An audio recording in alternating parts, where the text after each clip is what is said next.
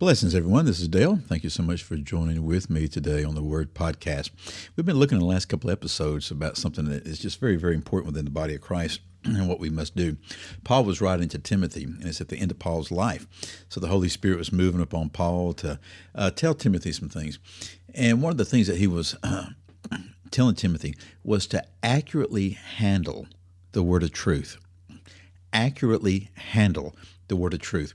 In other words, to know the word of truth, to know the word of God, to know the Bible, to know the truth of the Most High, but then to accurately handle it. so often people do not accurately handle it. Uh, in most, uh, let me put it this way in most church environments, um, the word of truth is used as a pretext Okay, it's usually just used as a pretext to say what they want to say. And so he was telling Timothy, no, we must accurately handle. And he tells him why. He said, you need to avoid uh, worldly and empty chatter. Don't get caught up in what some of these other guys have done, but lay the foundation of the truth of the Word of God. And he tells him how to do it. He says, accurately handle the truth, but don't be arrogant. Okay, don't be argumentative. Don't be quarrelsome. Refuse foolish and ignorant speculations. That's a tough word, right? And just avoid the quarrels. But be gentle because people will oppose you. And in the opposition, be gentle with them. And, and I love what he said at the end of the second chapter of Second Timothy.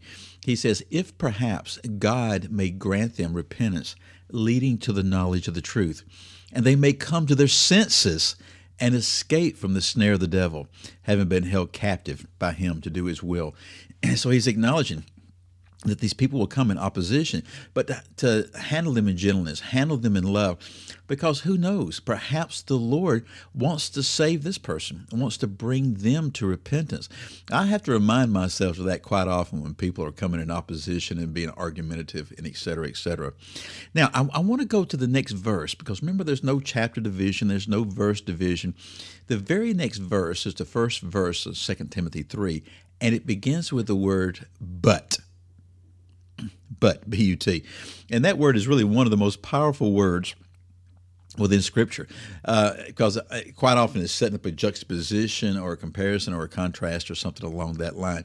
So he's telling him to do this, to make sure you accurately handle the word of truth, because here's what's going to happen. But then he warns Timothy about something, and he warns us. Now, how do I know that he's warning us? Because of what he says in this first verse. He says, But realize this, that in the last days, difficult times will come. So he is telling Timothy about a time of the last days. He's telling him about a time that Timothy would never live in. Now, people say, well, there's great debate over when the last days. Are we truly in the last days? Well, I understand that. But when you look at the scripture, there's actually several verses that give us really solid insight as to when the last days are.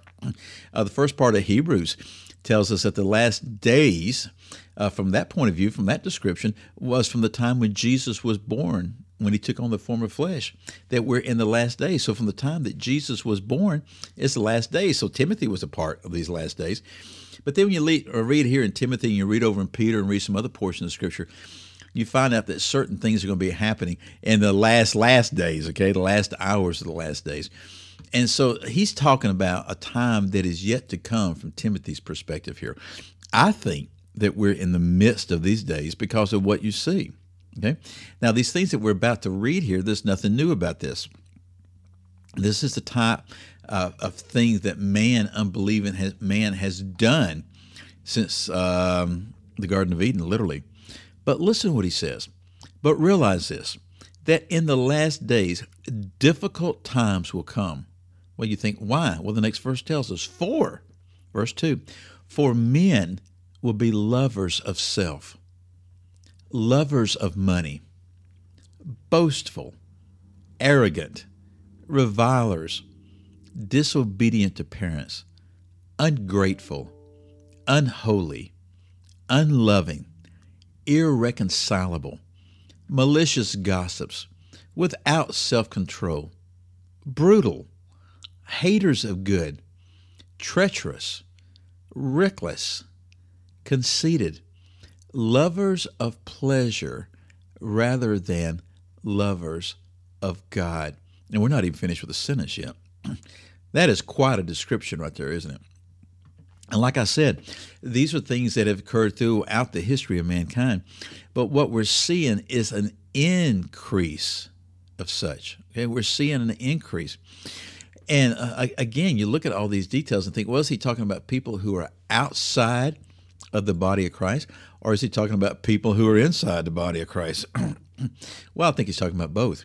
Definitely those of the world, okay? Those of the world uh, behave this way. But the context is he's actually telling Timothy how to teach and how to do things within the body. And he says people will become like this. Uh, I can point to church leaders that are like this right here. Okay, and a lot of these elements holding to a form of godliness, but they deny the power thereof. And you say, wait, where'd that come from? That was the end of the sentence that I haven't read yet. So listen to this again.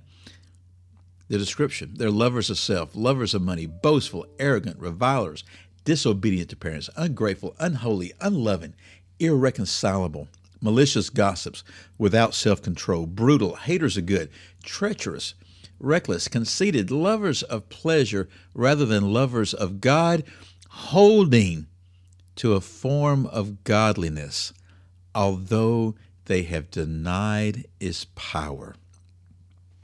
That gives me a big hint that these folks are part of the organizational church, that they're very involved in the religious activity. And so they hold to a form of godliness. They look good, they talk the talk, though they deny the power thereof. They deny the power of transformation of the heart, deny the power of changing them themselves. They deny the power of the Holy Spirit and all that God wants to do in the life of the true believer. They're not true believers. They are religionists. What was Paul's commandment to Timothy related to them? The next part of the verse says this avoid such men as these. He's telling Timothy to beware, be careful. And then he actually gives an example, which we don't have time for right now, but we'll look at it later, okay? He gives an example of what they were doing and how they were doing it, and, and gives a reference back to Moses when Moses encountered some people like this and what the outcome was of it. Know this that if we do not accurately handle the word of truth, if we do not know the truth, then we will be wide open and susceptible to men such as these. If we do know the truth, then we have a role and responsibility of avoiding men such as these. We have a role and responsibility to speak forth the truth, not to get in arguments and debates and things like that, no, but to speak forth the truth and to live forth the truth. I tell you what, folks, time is a wasting, okay? Time is a wasting. We need to move on as the body of Christ and move on with this kingdom. Again, I'm Dale. I'll talk to you soon again. Goodbye.